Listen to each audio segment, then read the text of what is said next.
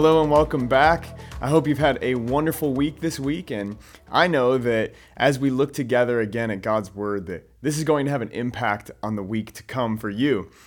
This is week 8 of our study in the book of Psalms and I hope it's been encouraging. I hope it's been incredibly useful to you.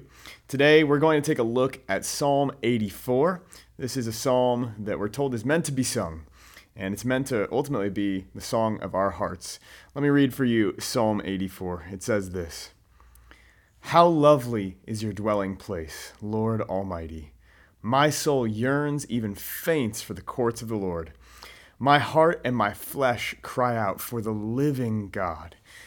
Even the sparrow has found a home, and the swallow a nest for herself, where she may have her young, a place near your altar, Lord Almighty, my King and my God.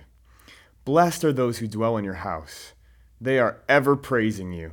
Blessed are those whose strength is in you, whose hearts are set on pilgrimage. As they pass through the valley of Baca, they make it a place of springs. The autumn rains also cover it with pools. They go from strength to strength until each appears before God in Zion. Hear my prayer, Lord God Almighty. Listen to me, God of Jacob. Look on our shield, O God. Look with favor on your anointed one. Better is one day in your courts than a thousand elsewhere. I would rather be a doorkeeper in the house of my God than dwell in the tents of the wicked. For the Lord God is a sun and a shield. The Lord bestows favor and honor. No good thing does he withhold from those whose walk is blameless. Lord Almighty, blessed is the one who trusts in you.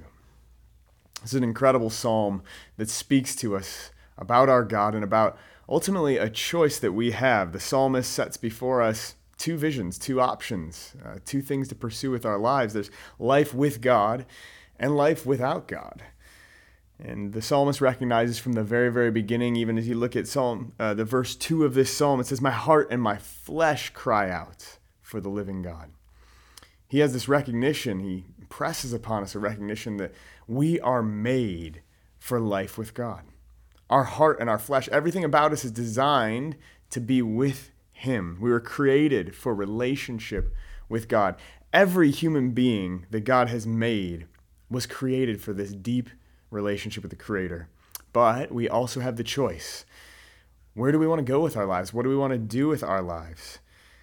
Look at the description throughout this psalm of those who've made the choice to draw near to the Lord. We hear that they, like the sparrow, even, they have found a home, a real home of peace. They realize that the Lord is a sun and a shield for them. He is the source of their life, and He's the protector. You know, we all know that we need that source for our life, and we need that protector, and God promises to be that for us.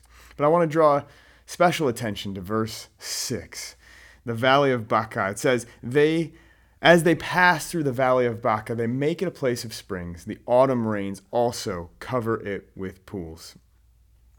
This valley of Baca, this, this thing that is referenced here by the psalmist, is a theme throughout Scripture. And It's also translated in maybe your version, a lot of versions, as the Valley of Weeping. There are various theories about where this actual place might be within the land of Israel, but the key theme is this it's used always to refer to a place of, of dryness and a sorrowful place. It's not the place you want to be. But reality is, as we make our way toward God, sometimes we go through the, the peaks and the valleys of life. Sometimes we find ourselves in those undesirable places, those seasons which are not comfortable, not fun, full of difficulty. It's not the place you want to be, but it's a place sometimes you pass through on your way to the house of God. The reality is this when we're following Jesus, we all have these seasons. We all have these places we go through. We endure seasons of sorrow or pain or disappointment. We all have them. And it reminds me of something that my friend Gary Spicer says. He says, Disappointment is a place you visit, it's not a place to live. For those whose hearts are set on God, the psalmist promises us that for those whose strength comes from the Lord, even those dry places, even those valleys, even the difficult places, are turned into a place of springs, a place of refreshing, a place of blessing. Why? Because they know that those places of sorrow and dryness are temporary places, but their future, their eternity is in the very best place. with him.